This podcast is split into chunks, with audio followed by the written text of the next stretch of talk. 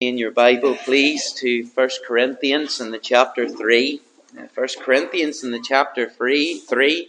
Uh, we're going to be looking at verses 1 to 9 this evening. And this is a passage that is uh, very familiar, a very familiar passage to any uh, Bible student, someone who studies the Word of God. It's a passage that is used to aid us in our understanding of uh, what is taught regarding Christian behaviour and how a child of God uh, should behave. In fact, the whole third chapter really is loaded with some very, very important things in regard to the Christian life and how you and I should live. Uh, you'll hopefully remember that really from chapter 1 and verse 18, uh, Paul has been dealing with the general topic of division in the church, and we're right at the heart of that topic now of division.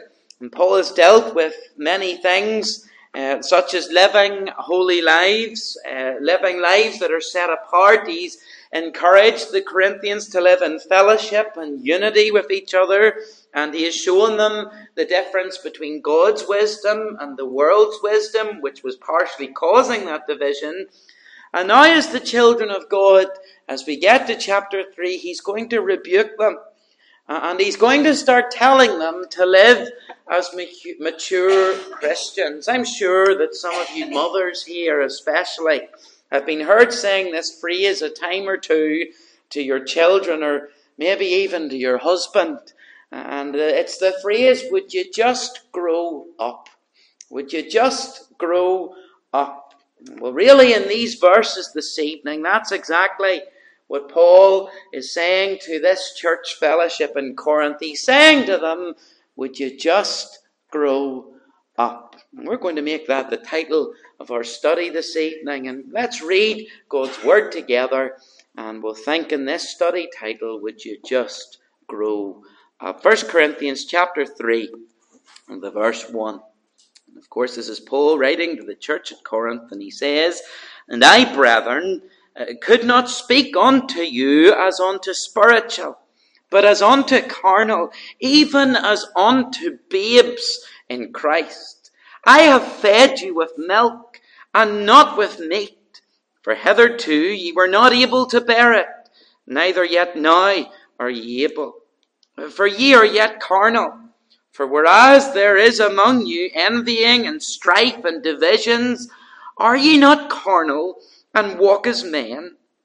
For while one saith, I am of Paul, and another, I am of Apollos, are ye not carnal? Who then is Paul? Or a better translation even is to say, What is Paul? He makes himself an item. He doesn't even humanize himself. Who then is Paul? Or who is Apollos? What is Apollos?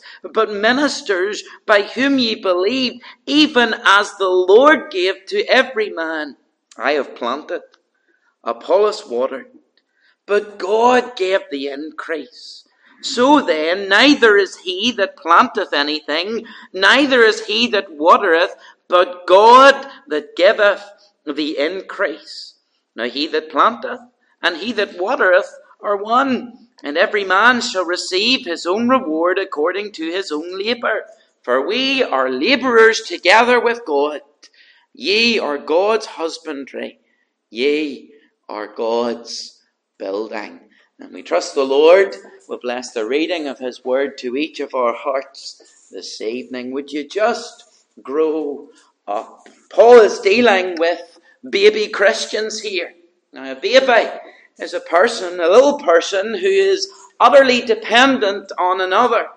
It's a baby, it's a, it's a person, a baby is amused oftentimes by nonsense. You can give it a, a box of a toy and not the toy, and it'll be more amused with playing with that box than it will playing with the toy. And a baby is uh, a child that will uh, sometimes you'll find that it'll put anything that's lying on the ground into their mouths, and you have to keep an eye on the child, or or else it'll put many different horrible things into its mouth. And as that little baby gets older, it doesn't need to be too much older before you can see this child go into little tantrums when it doesn't get its own way. And then, you know, what happens is, as you look at that, we, we can see uh, that when we think that illustration, that metaphor, you can place that directly into the text that we've seen. This is the analogy that Paul is giving of these Christians in Corinth. They're baby Christians. He's talking about Christians and they're dependent on others who never learn anything spiritual by themselves. They're not spiritually independent and they're not growing individually in the Lord. And they were often amused by the rubbish of the day that was around them in Corinth. They were amused by things that didn't matter, and they would put anything into their mouths, spiritually speaking, to feed themselves on nonsense rather than feeding on the Word of God. Uh, and they were often within the Church of Christ actually prone to tantrums and not getting along with one another in Corinth. That's what a baby's like, isn't it? And if you can imagine what an adult should be like. Uh, well, the, Corinth, the Corinthian Christians, they weren't like that. They were still babies in their faith. Imagine the tragedy of an adult, a grown man or woman that behaves like a baby, a man who hasn't developed, a man who hasn't grown. And you know, why is it so hard at times as God's children to live as we should? Why are there times that we don't grow as we ought to? Well, I believe there's two reasons. To, to live for God, firstly, you have to go against the grain of the world. You have to go against the grain of the world. You're, you're finding that yourself like a spiritual salmon, and everyone else and everything else is floating downstream and swimming downstream, and you're having to fight the current. You're having to go against the grain of the world and you're slamming against this wall of worldliness, trying to break through, and you're swimming the opposite way to the rest of the fish.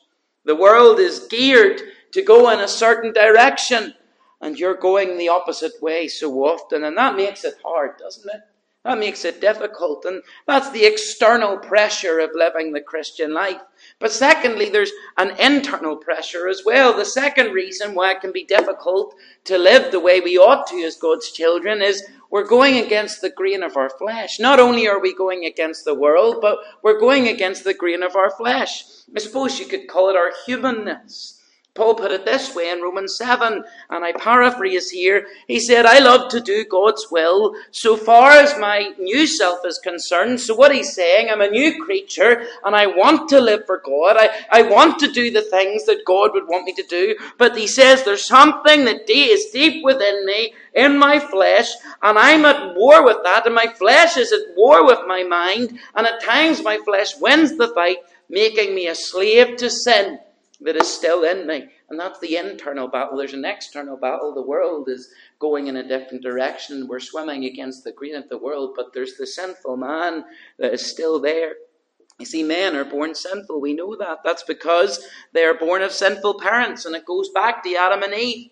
Because we were born with the tendency to sin, uh, sin has a domain over us, uh, and that creates a problem. Then, of course, salvation came and we placed our trust in the Lord Jesus Christ as our Savior. And God broke the back of evil in our lives and He neutralizes sin and He gives us the Spirit of God to subdue sin, but He doesn't remove the tendency to do evil. That's our human nature. And so, with all those things that God does, we still, although we will eventually triumph through Christ, we continue to struggle on that path to, to ultimate triumph, triumph that we will see one day in glory. So you see, Satan has two things that he works on in this life, in the Christian life, to rattle them. The world is the first, that's the external, and the flesh, that's the internal. And those two things make it very, very difficult. And that's why the Christian life isn't easy. And the Christian has to watch for these two things what's the outside the world and what's the inside the flesh. Now, the real issue with these Corinthians was this they weren't going to war with either of those. They were just letting the world do its thing, and they were inviting the world into the church. And uh, we'll see as we go throughout the book of Corinthians, this first letter, that they were also allowing the internal, the flesh, to win as well, over and over and over again. And really, they were still on their basic ABCs of the Christian life. And they were on their ABCs of what it meant to know faith and truth. And look at what Paul says in verse 1 here. He says, And I, brethren, that's very gracious of them because he's furious with them. He calls them brethren. They're his brothers and sisters in Christ, still they're saved. But he says, And I, brethren, could not speak unto you as spiritual, but as unto carnal, even as unto babes in Christ. You're just babies. You haven't grown up. And what we see in this passage as we think of the division that was being caused is, first of all, we see the cause for their division here in the Corinthian church. They still weren't ready, the apostle said, to receive the meat of the Word of God.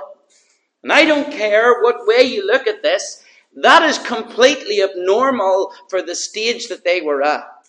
Paul, is, when he planted the Corinthian church, it's between three to five years beforehand that these people were saved.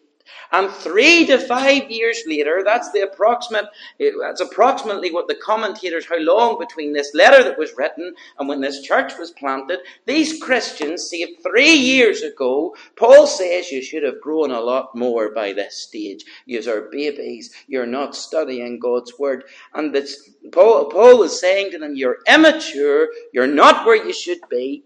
And it's just like the little child who's never matured, who's never grown up. But it's more than that. It's not something that's genetic or, or forced on one another or voluntary. The believers were choosing not to grow.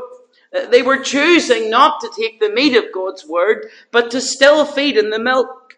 And that's abnormal. That's unnatural. This lack of spiritual development. So Paul, first of all, we remember in chapter 2, he distinguished between those who were saved and those who weren't. He talked about those who are in the natural world, who are not saved, and those who are spiritual. But now he's distinguishing in chapter 3 between two different types of Christians. In chapter 2, the spiritual man and the natural man. The natural man, unconverted and doesn't do spiritual things. The spiritual man is the man who's been regenerated by the Spirit of God, made alive in God, and made to be able to see the truths of God and understand the gospel as the power and wisdom of God and no longer as foolish. And the Corinthians should have seen this. Now, this is important to distinguish. As we come to chapter 3, Paul says to them there, And I, brethren, could not speak unto you as unto spiritual. Now, all Christians, all Christians are spiritual. Whether you're living mature as a mature Christian or whether you're living carnally, all Christians are spiritual. How do I know that? Well, look at verse 15 of chapter 2, because this is Paul describing all Christians. He says, But he that is spiritual, judge of all things. And he says, We have the mind of Christ at the end of verse 16. So the, the term spiritual refers to a Christian not to any special type of Christian, not to a good one as opposed to a bad one, not to a mature one as opposed to an immature one. To say someone is spiritual in these passages, it simply means that they are a Christian. All Christians are spiritual as opposed to natural. And that's because we are controlled and we have surrendered our control to the Spirit of God. And that's true of every Christian. And that's our position.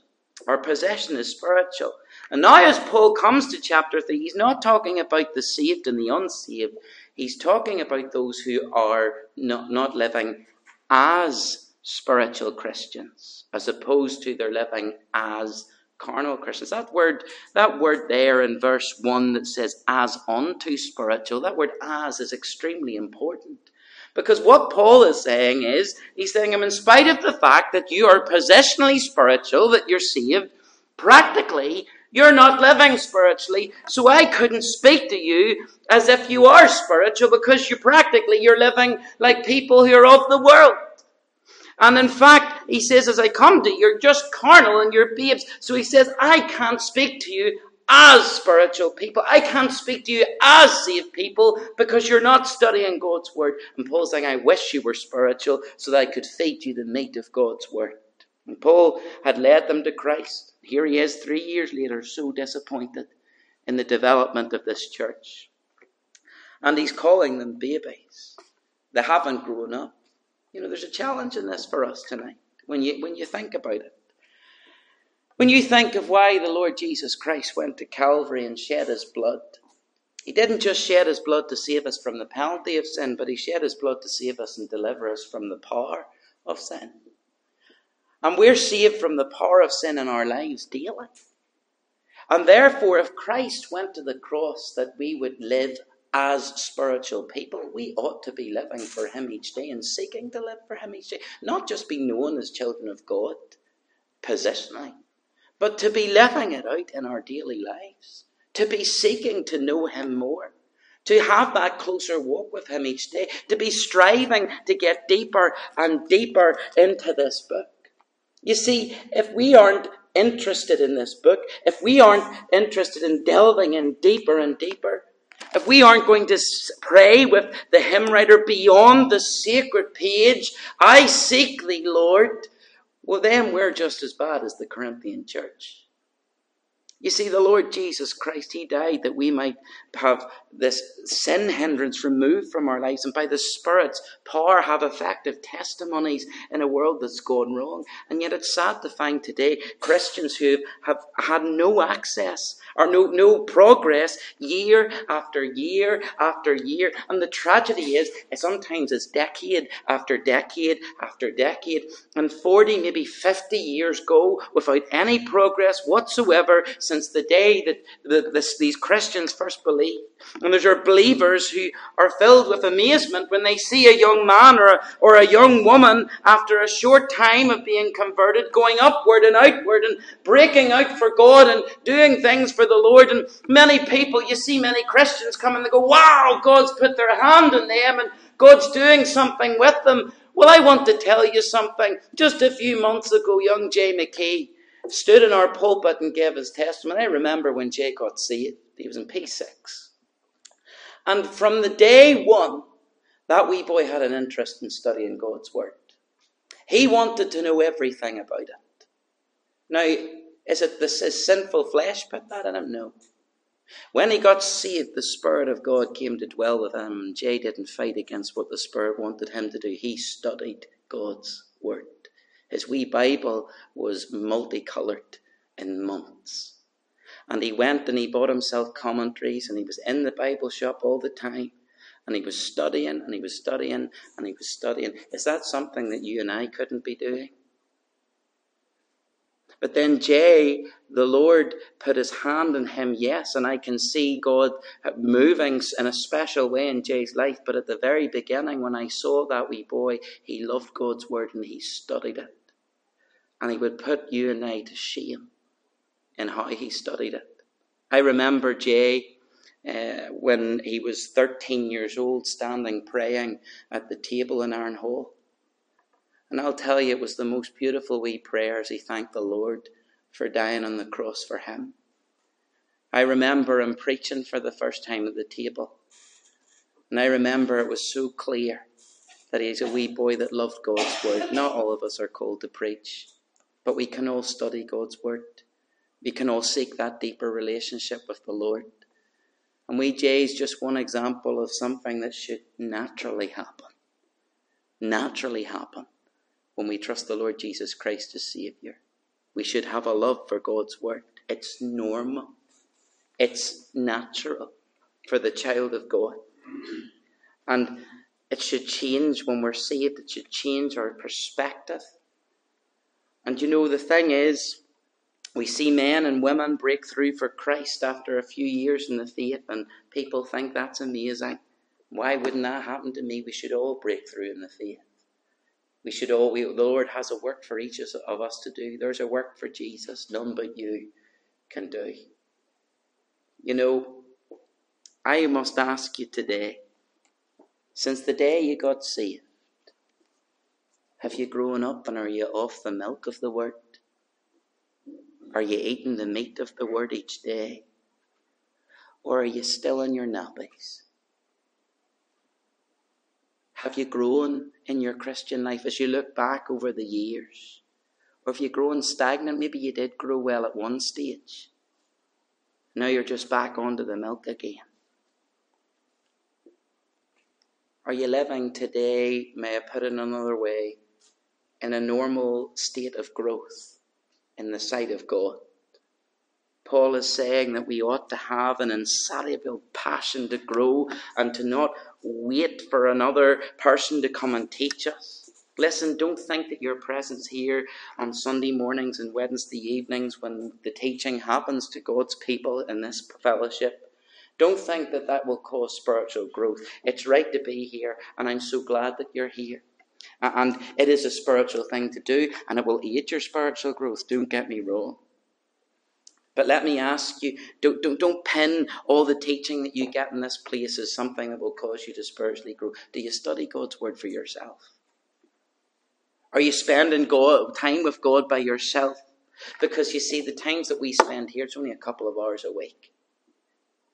Do you seek to study God's Word? Do you love God's Word? Do you? Because in order to get to know the Lord better, in order to live for Him, you need to grow in a deeper knowledge of Him. And the, to grow in a deeper knowledge of Him will mean that you need to spend time in His Word. Individually. On your own. In the quiet place. In the closet. And if you aren't doing that, you're just like the Corinthian Christians. I'm glad you're here tonight. But don't just depend on the teaching you get here for your spiritual growth. Because if you're living that way, you're living in a spiritual famine. Look at verse 2. Paul says this I have fed you with milk and not meat. Why? Because you couldn't bear it. They were unable to absorb spiritual, real spiritual teaching and truth. And we can see that at large in our nation today, where the Word of God and some of the so called churches in our nation is left to the end of, uh, of song after song after song of nonsense that's repeated, and then a wee epilogue status is given to God's Word.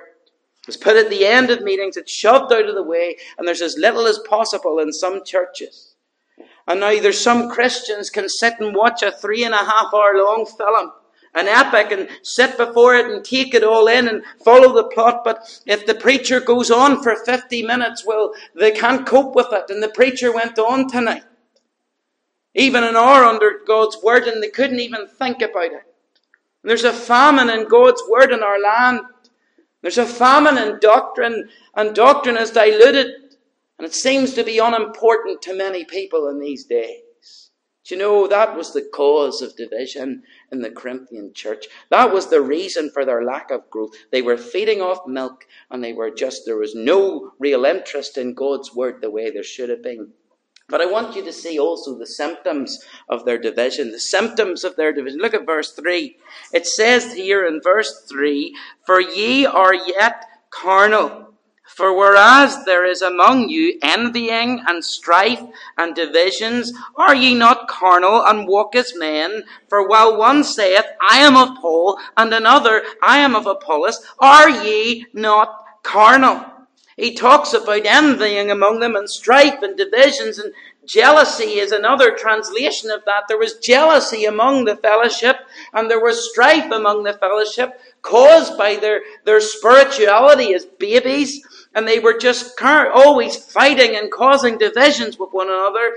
And he mentioned this as a cause of their division in Corinth. He speaks of Paul and Apollos and Cephas, which is the second time that this has been mentioned how they were splitting into little sections, and I'm of Apollos, and I'm of Cephas, and I'm of Paul, and these are the ones that we look to, and these are the ones, and it was almost like they were worshipping the one who had led them to Christ, or worshipped the one who was their favorite teacher, and it was causing strife among them.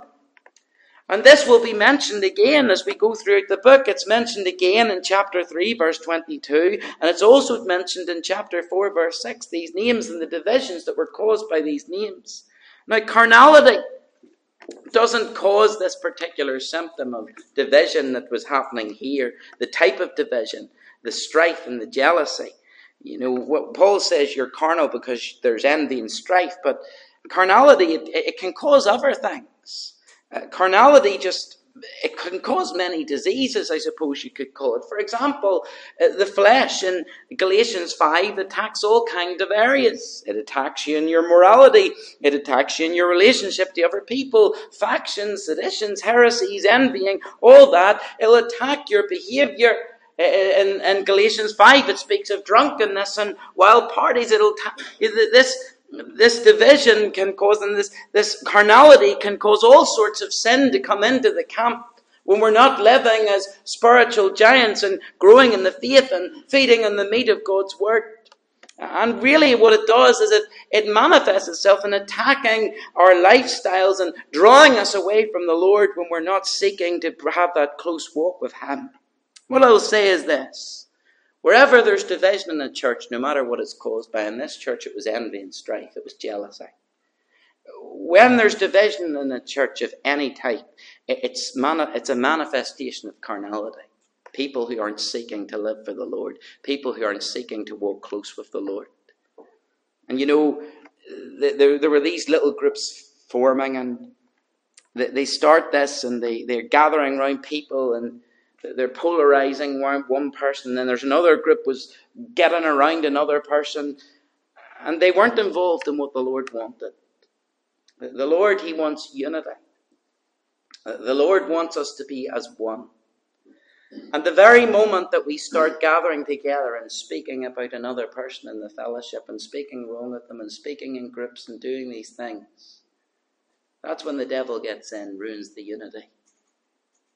And it's a sure sign that there's carnal Christians in the camp. Verse 4 one of you saying, I'm of Paul, another saying, I'm in Apollos' group. And Paul says, Aren't you carnal? You're operating in the flesh. That's not what a godly person would be doing. And division can only happen when this happens. Carnal, immature people who split over personalities, and it's hero worship. I want to say something, and I know I need to be careful of this too. So often we can look around our world and we can see these preachers who God has particularly gifted, and I praise God for those preachers But we can very often start worshipping them than worshipping the God who they're trying to point us to. I witnessed when I was away at Shepherd's Conference, and I've told you all the good bits. This is a bad bit that I saw. I witnessed grown men who were pastors, elders in churches sprinting down aisles to get to the front seat to sit under John MacArthur. It was a disgrace. It, it, was, it was pathetic to watch. As soon as the doors were opened to see these men sprinting down. So often we can look to, and I know many of us have preachers that we enjoy, preachers that we enjoy to listen to in the home, but never never put them on a pedestal and gather around them and say, I'm of MacArthur or I'm of so and so. Never put yourself on that pedestal because do you know what? Paul, Apollos, Cephas, all these men, Peter in the Bible, all these preachers, they were all saved by the same God. And all given their gifting by the same God. And they didn't want to elevate themselves. All they wanted to do was point to Christ. So let me say something to you, no matter who you enjoy listening to. By the way, there's no harm in enjoying someone's preaching. I hope you enjoy mine. But the point of the matter is make sure it's God who that preacher is pointing you to, and not that you're worshipping them. That's what these people were doing. They were worshipping the preachers they were listening to. They were gathering around them, and it was such a babyish, immature thing. And Paul, as he looks at them and he says to them, Would you just grow up?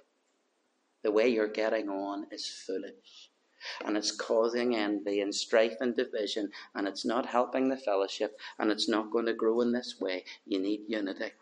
The cause for their division was that there was, was the lack of growth, feeding off milk and not meat. They weren't interested in God's word. They weren't studying it the way they ought to. The symptoms of their division, well, there was envy and strife, and they were following different preachers. But what was the cure to their division? What was the cure to their division. The antidote for the, the disease of division, well, it's a simple statement. We need to recognize that we all glorify one God, right? Get your eyes back on God, says Paul. The human instrument is irrelevant. In verse 7, Paul says this So then, we'll look at verse 6 to get the context of this. I have planted, Apollos watered, but God gave the increase. Verse 7. So then, neither is he that planteth anything, Apollos isn't anything, neither or Paul isn't anything who planted, neither is he that watereth, Apollos, Apollos isn't anything, but it's God that giveth the increase. Notice how he mentions it twice. End of verse, verse 6. God gives the increase. Verse 7. God, it is God that giveth the increase. And he says in verse, verse 8, Now he that planteth and he that watereth, listening, are one. Are one. We are all serving the same God. And they're working together. And they're not opposed to one another. Now, the church in Corinth may have thought they were opposed to one another as they gathered round one and the other. But Paul and Apollos had nothing against each other. They served the Lord together. And look at verse 9. For we, he's, speaking of Apollos, we are laborers together with God. We work together with God. You know, uh, on our wedding day, this is the verse that I put in the card that I gave to Lucy um, before we met each other down the aisle because I knew for me and Lucy what I wanted for our marriage was that we would be workers together with God. And that is not just something that Lucy and I should have agreed in our marriage that we want to do, but it's something that we as a church fellowship should want to do to be workers together with God. Not one of us is more than the other. Not one of us uh, does something that should elevate the other. A pastor is just the same as everybody else.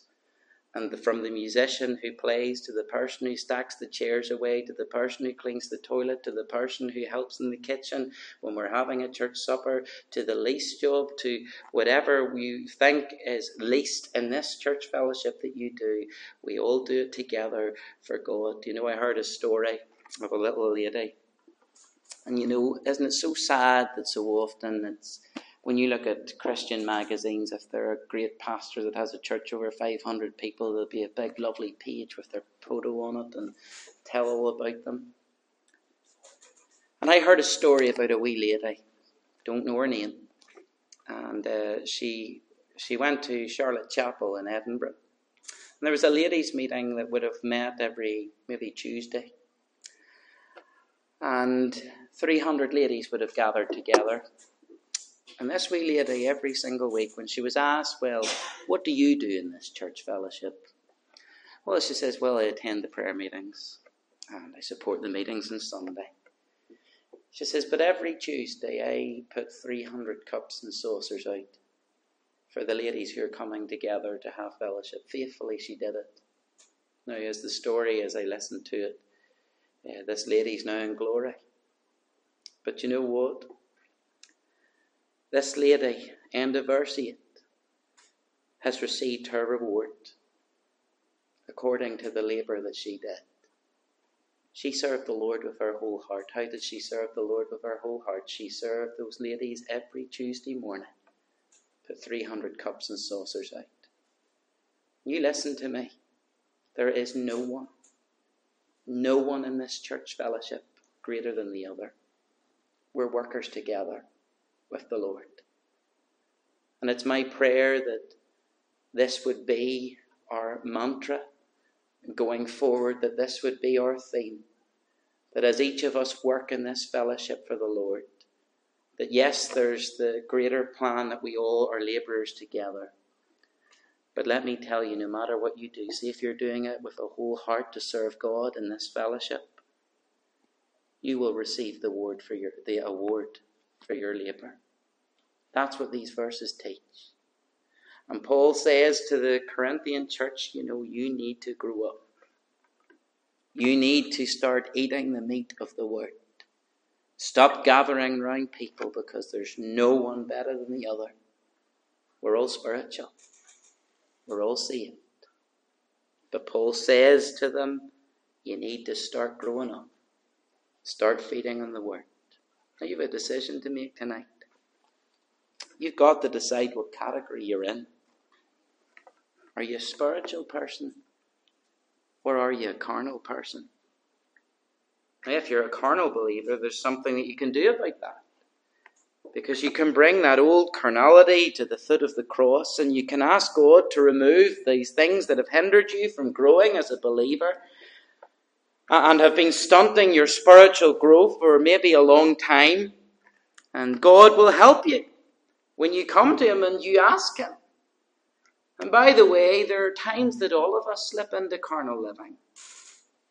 There are times that even I think I may be growing a little, but there's other times when I know that I have to look at my heart and say, Lord, you need to forgive me because I haven't been living for you as I ought to.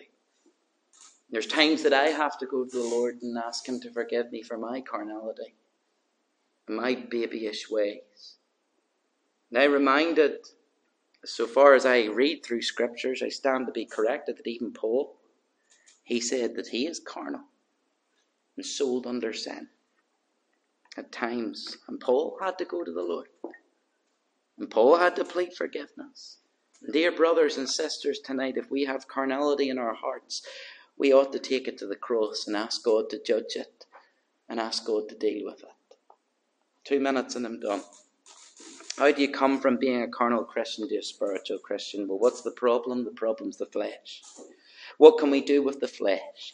Well, Christians struggle with the flesh, don't we? Each of us do. We battle with it each day. How do we beat our flesh? How do we conquer our flesh? How do we tame our flesh, that sinful flesh? What can you do with it? Well, you see, the flesh, even the blood of Christ, can't cleanse the flesh. Do you know what the only answer to the flesh is? Crucifixion. And where is the flesh crucified? It's crucified at Calvary. Crucify the flesh and the lust thereof. It's irredeemable. You can't make it better. Don't pray for God to make you better. Pray for God to make you dead. Dead to that old nature in Christ and crucified with Christ that the life of Jesus may be manifest in our bodies. It's no wonder that Paul said, I am determined to know nothing among you save Jesus Christ and Him crucified. Because it's the answer to everything. You go to the Lord. You say to Him, I want to give my old self to you. I'm fed up fighting with my flesh. And say, I am crucified with Christ. Maybe each of us tonight, preacher included, need to hear the rebuke of God's word need to listen to Paul's words to the Corinthians. Would you just grow up? Let's pray.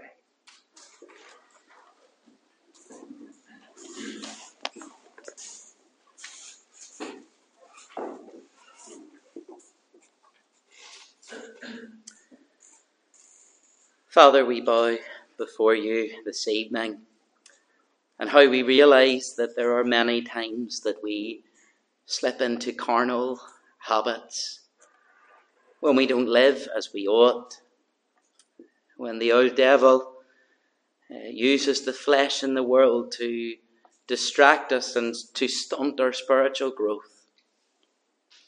And Father, there are times we confess that we have to go back to the milk of the Word. Because, Father, there are times that we walk so far from you, prone to wander, Lord, I feel it prone to leave the God I love. But Father, we thank you that we can return to the cross of Calvary.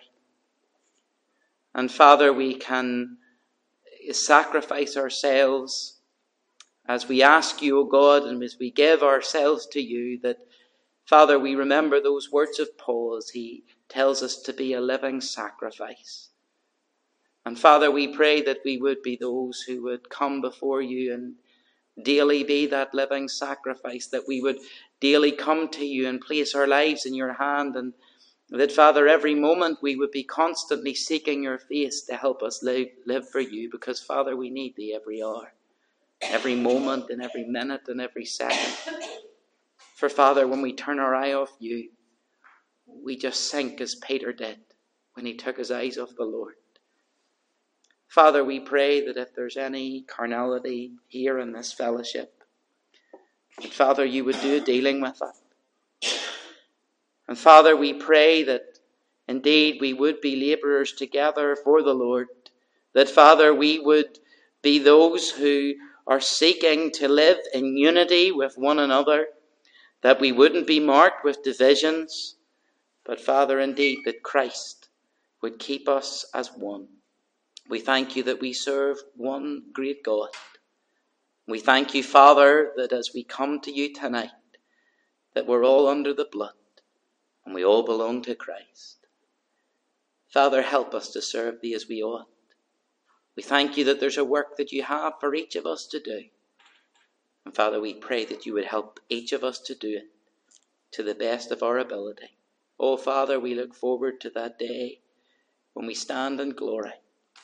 And Father, all the trials and struggles of this life, and all the labours that we must do, oh, Father, it'll be worth it when we see Jesus. Father, we pray that we would know your help just now and your presence as we come to prayer. And we ask this all in the precious name of our Saviour, the Lord Jesus Christ. Amen. Amen.